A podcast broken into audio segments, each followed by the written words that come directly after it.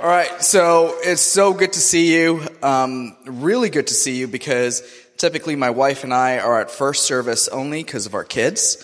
Um, and right around this time, they go crazy if we don't feed them and put them down. You understand. I thank you, thank you. All the parents in the room groan; they understand. Um, so that is not the joke, by the way. Uh, but it's really good to see you all, is what I'm trying to say. Uh, here's the joke. I was talking to Devon, and I don't know where this came from, but it came from somewhere. So, uh, what did Darth Vader name his daughter? Ella. Elevator. She uses the force to lift people up. oh, come on. That was great. For some of you, it's going to hit on your way home. Don't worry. Just, just let, okay, just stretch your hands towards Josh right there. We're just going to pray for him. Lord, would you bless his sense of humor? In Jesus' name. Amen. Thank you. His wife says, Amen. Amen. Uh, well, it's my pleasure to be with you this morning, or now this afternoon. Um, you know, I was a little bit surprised when Aaron and Jess, we were talking, and they asked me to preach um, from Genesis through to Revelation. So buckle in. Uh, it's going to be about five hours here, but that's all right. Let's go, baby. Let's go. Uh, I'm really, I'm really excited because I'm continuing our series on the church, but I'm talking about what uh, God's heart for cities. What does it mean for the church in a city? What does it mean for our families? Our family, we are the body in Christ. You have uh, brothers and sisters, cousins, uncles, dad, like right here. Um, even the ones that you don't want to be associated with. I'm sorry, when you came into the kingdom of God, you are now associated with them. Um, and so I'm talking about what does it mean to be a family together on mission? What does that look like in Raleigh, Durham, Chapel Hill? All right. So uh, turn to your neighbor. All right. Look them in the eye and tell them, Hey, cuz. Right? Cuz cousin, we're family, right? Hey, cuz. I bless you to receive this morning and be transformed. All right, now turn to your second choice, the neighbor you didn't turn to the first time. All right, look them in the eye and tell them, Hey, cuz, you look real good. All right, single guys, single girls, I'm trying to help you out here. You look real good. Come on. You look real good. Because um, you look like your Heavenly Father. I bless you to be transformed this morning. Come on, that's good, right? Come on, because that's the reality. We are created. If we're created in the image of God, that means that every single person that you see has immense value. That means every single person that you know has immense value. And we sometimes forget that. Right? Because people are different than us. Some of us are black, some of us are white, some of us are brown, some of us. Some of us are tall, some of us are short, some of us. Some of us have bad humor, some of us have great humor, some of us. Some of us are prideful, some of us are modest. So right? We're, we're so different, and sometimes we forget we can let those differences come in between us. And so this morning we're going to dive we're going to dive a little bit deeper. Are you ready to be challenged? All right, say it like you believe it. Are you ready to be challenged? Yes. Okay. Let's pray. But before we pray, I want you to do something. I want you to close your eyes. All right, I want you to picture your neighborhood. I want you to picture your street. I want you to picture the people around you. What we just talked about, about people being made in the image of God, applies to your neighbors, applies to your coworkers, applies to your block, applies to your workplace. And God, with all our hearts, we ask that you would encounter us this morning, that we would again, afresh and anew, that your Holy Spirit of love, your Holy Spirit of fire would come upon us, and that you would change us and transform us in our hearts and in our minds. We love you, Jesus. Amen. Amen. So hold on to that image of your neighborhood and your neighbors. All right. Because I believe that this morning God wants to come and give us fresh revelation and speak to us about some of the people that we interact with on a daily basis. All right. If you have your Bibles, turn with me to the book of Acts, Acts 13. And here's what we're going to do. We're going to look at a passage of scripture and then we're going to look at what happens after the passage of scripture. And then we're going to come back to the passage of scripture. All right.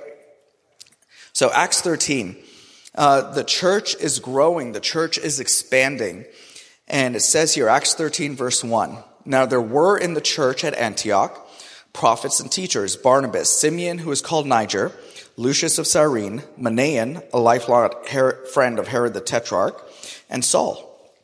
While they were worshiping the Lord and fasting, the Holy Spirit said, Set apart for me Barnabas and Saul for the work to which I've called them. Then after fasting and praying, they laid their hands on them and sent them off. And from this point on, the book of Acts begins to focus almost exclusively on Saul, who is actually the apostle Paul and his travels. And it, uh, the book of Acts follows him on what's known as his, as his four missionary journeys, where he travels around the entire known region preaching the message of Christ. Preaching that people should turn from their sins, turn from their ways, turn to Jesus and be saved, changed, healed, transformed, delivered. Come on, that's really exciting. And because of his message, because he said yes and went, uh, the entire known world was affected and changed. You know, just something small there. The entire known world was changed as a result of the message of the early church that everyone, everywhere, at all time needs to turn to Jesus. Not just the Jews, not just the Gentiles, not just the Greeks, not just the Romans, not just the Hispanics, not just the black people, not just the brown people, not, no, like everyone needs Jesus. And this so drove, this so drove them, this message so drove them that they were compelled to go, had to go. Jer- the book of Jeremiah says that God's word is like a fire shut up in my bones. And it's in there, it was in them. And so they're going, going and going and going. Look at, look at what Paul did, though. See, later on in the book of Acts, he has a dream. He's been led by the Spirit of God, and he says he tries to go here, he tries to go this part, he tries to go to this part, and the Spirit of Jesus wouldn't let them. And then he has a dream, and in the dream, he sees someone from Macedonia, a man from Macedonia, standing and calling him. So he wakes up, concludes that God has called them to Macedonia, so they go to Macedonia. And look what he does. He doesn't go to the countryside of Macedonia. He doesn't go preach to the trees. He doesn't go preach to the grass. He doesn't go preach to the flowers. He goes to the city in Macedonia. He goes to Philippi. And what we see in the, in the New Testament from this point on is the apostles are going to the major leading cultural centers of their day, the cities, and they're preaching the message of Jesus. And from there, the message of God begins to reverberate and begins to flood out to the countryside, flood out to the rural areas. And isn't that, isn't that real interesting? That cities can have this kind of effect on their surroundings. See, what, what begins to happen is what starts to happen in the city moves out to the country. What happens in the cultural capitals, the cultural centers, begins to be caught by the rest of the nation. I mean, you, you see this even now. Like what happens in tech out in San Francisco and even happens in Raleigh and Durham begins to be caught by the rest of the country. What happens in um, fashion begins in New York, begins in Paris, and then kind of reverberates out over the years what happens in medicine, what happens in law, what happens in economics. I mean, uh, we are where we are. We are where we are because of some of these leading economic schools of thought. It starts in the city and it goes out. And see, this is really challenging for me because before, um, before I came to Raleigh, I was from Canada. I moved down from Toronto with my wife in 2014. But before I was in Canada, I was in Pakistan. I grew up in Karachi, which is one of the most populated and the hottest cities in the entire world. I grew up and I was surrounded by people all day, every day. You couldn't escape people. You go out into the street and there are people lined up begging. You go into the butcher. I mean, you even go to the park and everyone's there. You couldn't get away. And then I moved to Toronto. And even there, you are surrounded by people. And I saw firsthand, I saw some of the um, dangers of the city. You know, there are cer- certain areas of town that you go that you, you don't go near. There are certain things that you stay away from. It seems like drugs are more prevalent. It seems like there's uh, dangerous ideologies. And so I always grew up thinking, city bad, country good. Get me out of the city. And in Canada, we have lots of options because it's the great white north. We have like lakes and forests and rivers and hunting and igloos and dog sleds and moose and you name it, we have it. And I remember going out and sitting by a lake and the wind, the wind is rustling the trees and the sun shining on my face. And I'm like, Oh God, you're real and you love me and you must love this because I'm in your creation. So why did Paul go into the city? And what I've begun to realize, and this is actually something that I've begun to look at over the past three, four years, and this is part of what led Hendria and I, this is what propelled us to actually resign from staff and to join the financial industry because we felt the call of God once again to be involved in our city to be involved in our nation, to be involved in our, in our region in a different way. So can I share with you a couple, a couple thoughts that have, um, that have really anchored me in this process about cities? If you go to Genesis 1, and I'm going to summarize it for you, you don't need to turn there. Um, but in Genesis 1, we see creation happening. We see lights. We see birds, trees, fish. We see all sorts of things. God is speaking it into being and it's good and it's good and it's good and it's good. And it's like God is delighting in the creation. And then as the crowning achievement of creation, who does he create? But Adam and Eve. And he puts them together and he says, fill the earth, multiply, fill the earth, subdue it. And he speaks his blessing over them. And that blessing of God wasn't just multiply physically. That blessing of God wasn't just uh, in their immediate circumstances. Because in Genesis 2, we see that Adam is put into the Garden of Eden to work the ground. We see that the work that God gives to humans is actually part of the blessing of God. And what God is doing is he is inviting Adam and Eve to step into his story and become like him in creating and working with what he has given to us. So what do we see? We see that Adam's put into the Garden of Eden to garden it.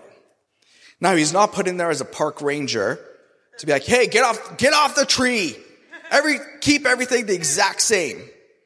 Do not touch it. Do not move it nor is he put into the garden to exploit it. He's not put into the garden to have everything worship him and take it and destroy it just for his joy, just for his, the, um, you know, he's not put in the garden to be mean and nasty. But he's put in the garden to work it. So what's he going to do as a gardener? You know, it's the same thing that I do in my house. Like, there are some plants growing there. I don't like those plants. So I'm going to I'm going to move them. I'm going to uproot them. I'm going to plant something else. I want, I want some fruit. I'm going to plant a fruit tree. My wife and I this year, we um, set up a garden and we planted watermelons. Hey, Watermelon.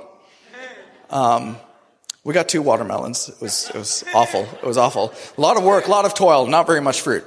Um, we planted stuff. Why? Because that is the invitation of God to you and to me. See, what God has done is He has given us capital. Now, when I say capital, what do people think of? They think of finances. That has got to be the worst way to look at capital. What capital is, is resources. And I'm so grateful for Jay Jakub and Bruno Roche. I read the book Completing Capitalism, changed my life because they start to express in there that there's actually multiple types of capital. There's not just financial capital. That is true. There are financial resources. There are entire industries and services devoted to stewarding financial capital.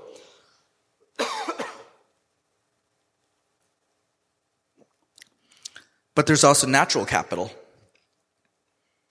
This the world, it's the beauty around us. It's the trees, it's the ore, it's the, it's the stuff that God has created. There's also human capital, the, the things inside of us that make us uniquely human. Your, your brilliance, your looks, your beauty, your creativity, the things that God has given to each one of us. And then there's also social capital, in which how we live and interact and move together and how we um, connect and how we grow as a society. And I think there's something that missed out. There's also spiritual capital. God has given to us spiritual resources that we can grow with and use. The invitation from God to Adam and Eve was to work with his capital, was to work with his resources, and was to take his resources and rearrange them in such a way that it causes humans to flourish. Right? So, so what begins to happen? You begin to have people who begin to build. What do they build with? Well, they take the raw material of wood, of lumber, and they begin to build homes so that we can have shelter. We can have, um, we can be protected from the sun and the rain. We have people who are artists. That is not me as much. Um, if you don't believe me, come and stand next to me during worship and you will hear me sing. I am not lyrically, musically inclined. Um, the Bible says make a joyful noise, and I emphasize the noise and the joy as well. But there's the noise, right? But there are some of there's some of you, man. Oh my gosh, you you take the raw material of sound and you turn it into like it's just beauty when I hear it. it makes my heart rejoice. And some of them we have the privilege of, of listening to and worshiping along with.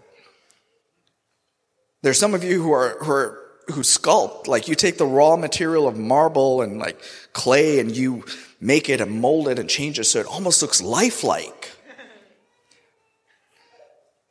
There's, there, there are some of you who are like stand-up comedians and who are gifted at taking the social capital, talk about human interactions and making it real funny. There's some of you who are lawyers who deal in social capital and how we treat each other and how we should live and how we have to abide by the rules within our society. There, like, I could go on. Every single industry that you're a part of is actually dealing with the capital that God has given to you and given to me. And you and I, we are living in the blessing of Genesis 1. We are living under the, the word that God spoke, which was be fruitful, increase in number, multiply, fill the earth, and subdue it. We can't get away from that because that is embedded in us. Just like we are created in the image of God, just like you carry his DNA, just like you look like him, you act like him, you think like him, you can't get away from the fact that he has tied your work with his blessing. I mean, for those of you who are stay at home parents, can I get an amen? Uh, like, seriously, raise your hand so we can pray for you because you need it. Oh my gosh. Um, stay at home parents, what are you working with? But you're working with the raw potential of your children. And you're helping to rearrange them. Not physically, praise the Lord, but you're helping to rearrange them so that they become productive, happy members of society. Those of you who are in education, you're doing the same thing. In fact, when you look at universities, every single subject that is being offered to study at university is coming out of Genesis 1. Is coming out of looking at what God has offered people, the raw materials God has placed in this earth, and learning how to deal with it. That's what you're doing. So, like it or not, one way or another, you are tied to Genesis 1. You are tied to the blessing of God on your work. Whether you're in real estate, whether you're in law, whether you're in business, doesn't matter. You are working within Genesis 1. And the invitation from God, look what he does. He puts Adam in the garden and then he begins to say, all right, son, now what do you want to do? What do you want to create? And Adam begins to create. And I think, I think the invitation from God is for Adam and Eve to build a city. Because in Genesis 2, it says this there's, um, there's a description of what is in Eden. Genesis 2 10. A river flowed out of Eden to water the garden, and there it divided and became four rivers. The name of the first is the Pishon. It is the one that flowed around the whole land of Havilah, where there is gold. And the gold of that land is good. Bdellium and onyx stone are there. The name of the second river is the Gihon. It is the one that flowed around the whole land of Cush. The name of the third is the Tigris, which flows east of Assyria. And the fourth river is the Euphrates. And the Lord God took the man and put him in the Garden of Eden to work it and keep it. Okay. Thought experiment. Why on earth Adam is just created? He has no tools. He has no technology. There's no, there's no understanding of how some of this works. And yet the Bible is very clear that there's gold, bdellium, and onyx. That requires quite a bit of tools and technology to work. You need to know how to extract the gold out of the ground. You need to know how to refine it. You need to know how to melt it. You need to know how to work it and, you, and so create it. Why is that even mentioned in scripture when Adam doesn't have the tools or the capacity to work it? And it has to be that the invitation from God is for him to grow and innovate and begin to learn how to extract and begin to learn how to rearrange and begin to learn how to create so that all of us flourish and thrive. And we begin to see this throughout Genesis. Now people in Genesis 4, a city's built and the city is the center where they're um, creating technology, where they are learning about uh, tools, they're learning about arts. There's the lyre, there's the harp, there's other instruments being released. So now there's art being created. Cities are where people congregate together and their natural God-given creativity, talent begins to flow and innovation begins to spring up and spring out. The natural outcome of the Garden of Eden is the city of God. Of course, you begin to see how cities are also capable of terrible, terrible things in Genesis. You see the story of the city of Sodom. You see the story of the Tower of Babel, which actually is on the plains of Shinar and is a precursor to the city of Babylon. And so for the rest of scripture, you are seeing how these two cities are contrasted. You have Babylon on one side. You have people creating for themselves, people making a name for themselves, people trying to live for themselves, opposed to God. And on the other, you have Zion, the blessed city of God. The, the city where God dwells, the city where his people reside. I told you we'd be going from Genesis through to Revelation. Because in Revelation, at the end of time, when the fullness of time happens, redemption happens, we see once again these two cities. We see Babylon personified as this woman drunk on a, on a beast. And what, what is Babylon? But the cities and the industries that are opposed to God, doing things for themselves, making a name for ourselves, making money for ourselves, exploiting others. And judgment comes upon Babylon. And then we see what? The holy city coming down out of the clouds. And John says, and a voice from heaven said, Now, the dwelling of God is with men. Where? In a city. The holy city coming down out of the clouds. And we see the city's beautiful. Gold is used as pavement. Sapphires, rubies, pearls adorn it. But in the middle of this city, what do we see? But a garden. We see the garden city. We see Eden. We see the fulfillment of what God has given to humans and God dwelling with them. And this is why the writer of Hebrews says in Hebrews 13 that the people called by God, they wandered on this earth. They looked for a city, but they found none. They were looking for a country of their own because they were looking for the city whose founder and maker is God. And that's why I want to let you know that all your life, if you have felt like you never belong, if you have felt like you are, you are just in the wrong place, no one really knows you, no one really sees you, that longing of your heart will only be satisfied in the city of God. It's because God has called you that you feel that. It's because God has called you that you sense that. And so we are moving towards His ultimate city. Come on. That's some really good news.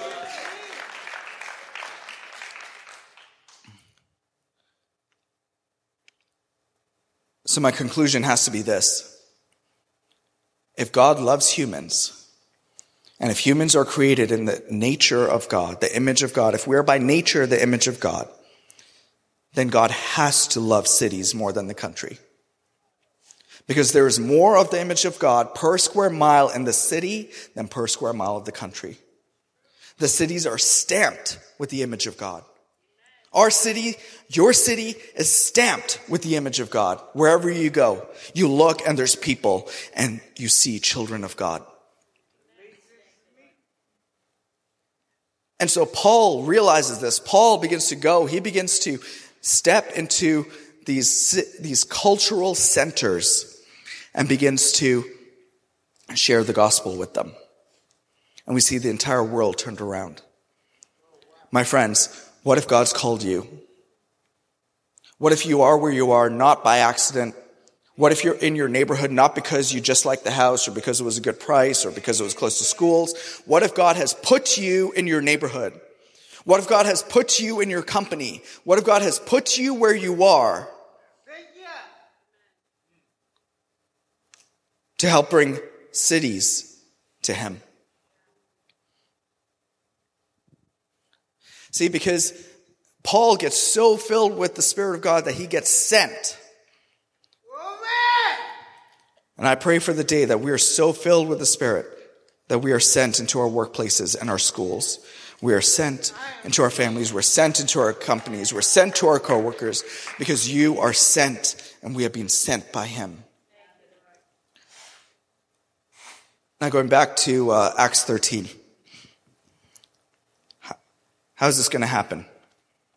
Acts 13. Let's look at it. Acts 13 says this. Once again, now there were in the church at Antioch prophets and teachers Barnabas, Simeon, who was called Niger, Lucius of Cyrene, Manaen, a lifelong friend of Herod the Tetrarch, and Saul. While they were worshiping the Lord and fasting, the Holy Spirit said, Set apart for me Barnabas and Saul for the work to which I have called them.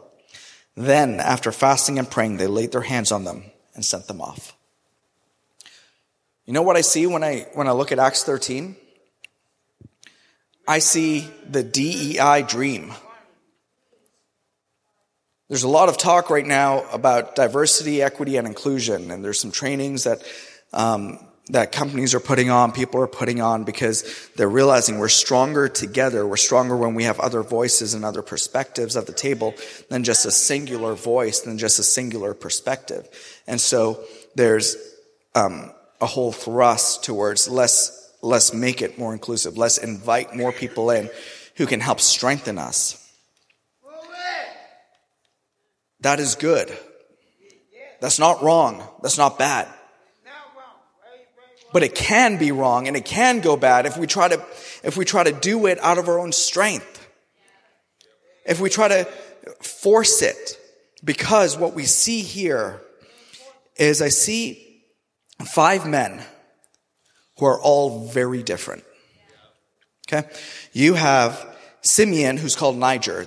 That means he is black, black, dark, dark, dark. Niger means black in Latin. He's probably from North Africa, and he is very dark, from a very different background than, say, um, Lucius of Cyrene. And Lucius would have looked more Mediterranean. He would have been dark, but he wouldn't have been, uh, he wouldn't have been like Simon, or sorry, Simeon. Uh, Lucius would have been maybe a little bit closer in color to me. And yet they're together worshiping the Lord, praying and fasting. And then along with them, we have Manaen. And Manaen is a friend of Herod the Tetrarch. Some, uh, some translations say that he was like an adopted brother. He had grown up with Herod the Tetrarch. Herod the Tetrarch was a ruler. So that means Manaen must have been rich, wealthy, and connected. We don't know about his race, but we know that he, but we know about his socioeconomic status, which was up there. High up. And then we have Barnabas. And Barnabas is a Levite. He's a Jew by birth. But he was also probably wealthy because he owned fields, he owned land. And in Acts 4, excuse me, in Acts 4, we see how he sold his fields and his land and brought the money and laid it at the apostles' feet. And then, along with them, we have Paul. Paul, who's grown up a Pharisee. Paul, who is part of the elite religious class. Paul, who will tell you everything that you're doing right, or everything you're doing wrong, and if you want to get right with God, this is how you do it.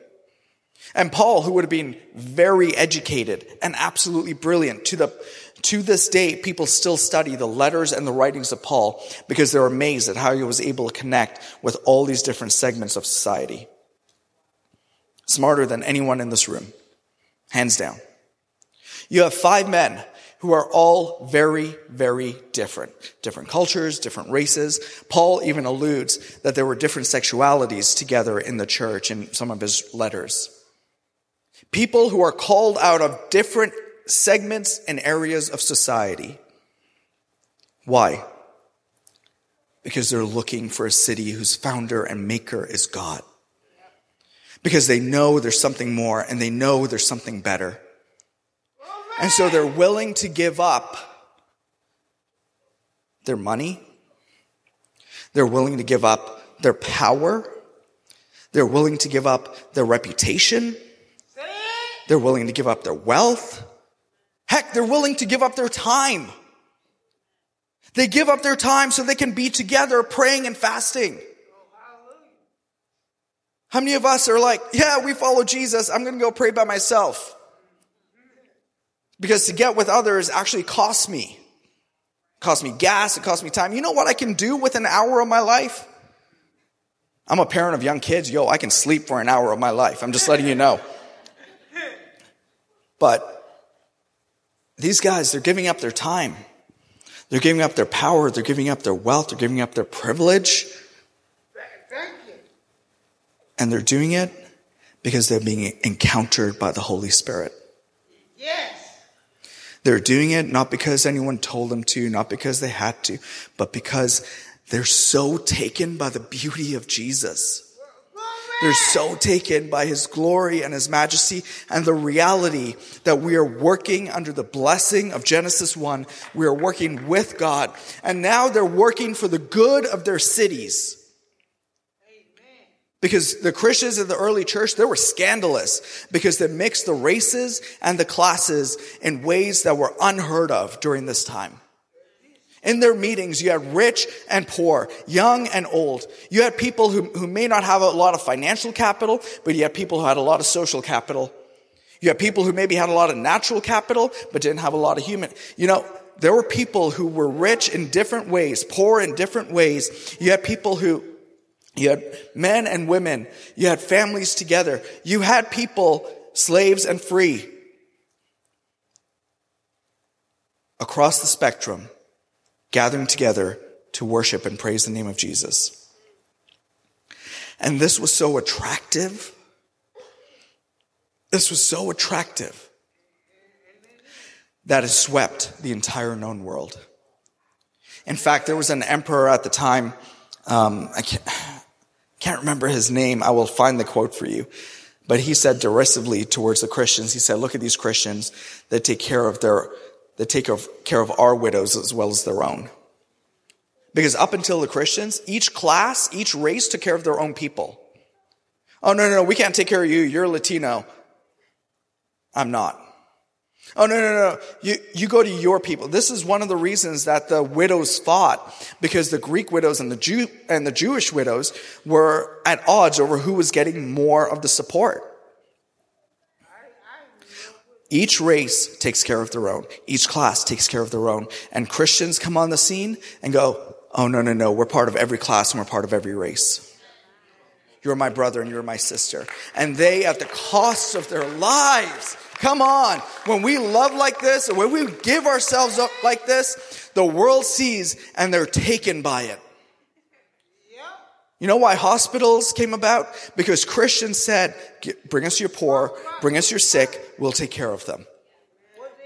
You know, when the plague was sweeping Europe and entire populations, those that were rich and powerful enough to flee, they fled the cities. You know who ran in? Christians ran in to take care of people at the cost of their lives. Because they said, look, we're already part of a city. We can never be shaken. So let's go and give our life away. And when the world sees people, a group of people, a company of people who are willing to give away their power and give away their wealth and give away their time, there's something about that that makes them go, What? Why? How? Who are you? And that's the only way. That's the only way that we'll see true reformation happen in hearts. We're seeing some changes in systems. Systems come from people's hearts. Right? It would, oh my gosh.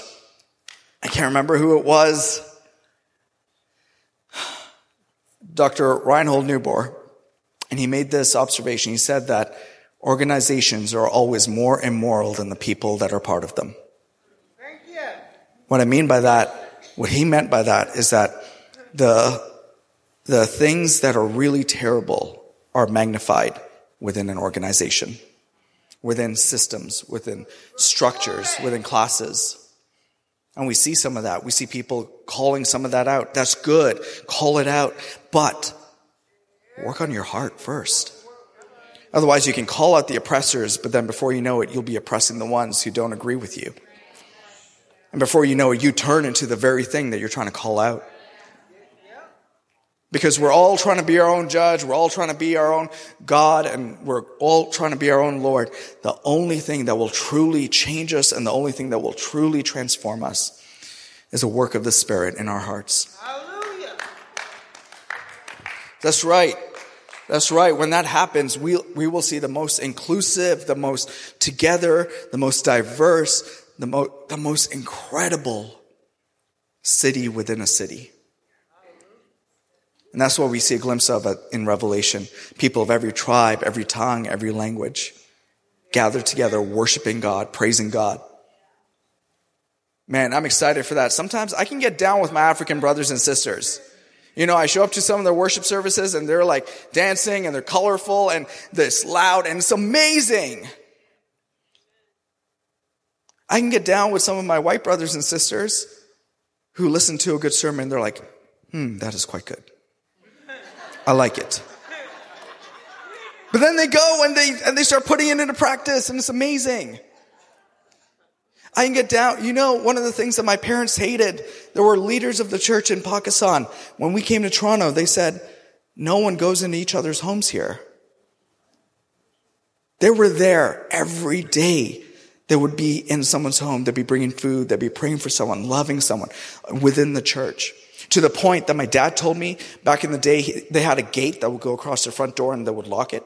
And there was a balcony that you could hop off. And so he would hop off. He would risk his life to go around, to like hug the side of the building, reach around and lock the door and then come back. Cause then people would show up to his house and they would pull on the gate and they would assume they were out. Like, how crazy is that? That in order to, to not be bothered, you had to pretend like you weren't home. Each one of us, each race brings something beautiful to the body of Christ. Each class brings something beautiful. And what the Spirit does is He is moving us out of our comfort zones into His mission, partnered with Him in this world. Are you willing to say yes to the invitation? Are you willing to say yes to the invitation of the mission sending God, the God of mission who is sending you and calling you? because it's happening right now. And when we say yes, and not just us, when the church, the church, across the city of Raleigh Durham, when we start giving our lives away even more, this entire nation and region will see. Yes. And that's my prayer that the name of Jesus would be uttered on every street corner, that the name of Jesus in every building, the name of Jesus over every institution, the name that is above all names, the names that every name must bow to, the name that all of this came from, and the name that all of this is going to, that he would receive the reward of his suffering and he would be lifted high in our midst. And it starts now and it starts here. Come on, stand with me. Stand with me. Let's pray. Abba, I want you to close your eyes and hold out your hand. And if, as I've been talking, you've been saying, Yes, God, I say yes to your mission. I say yes to what you've called me. I say yes to where you're sending me. I say yes to the people you're bringing in front of me. I want you to begin to tell him. Just tell him. Say, Yes, God, I say yes to you. God, I say yes to you. Begin to picture your neighbors. Begin to picture your neighborhood and say, God, what are you saying for my neighborhood? God, what are you saying for my neighbors? Lord, would you come right now? Would you begin to flood our hearts and our minds with supernatural love for you and love for those around us? Would you begin to send us and call us and pull us into you? No matter what industry we're in, whether we're in medicine, whether we're in education, whether we're in finances, Lord, in every industry, may we be sold out wholeheartedly devoted to you. In the mighty name of Jesus, we bless you, church family. We bless you to be so full of His Spirit, so full of His presence, that you, like Paul, are compelled to go. You're compelled on the mission of God. We bless you in the mighty name of Jesus. Come, Holy Spirit, and fall fresh on us once again. Fall on our hearts, fall on our minds, fall on our souls.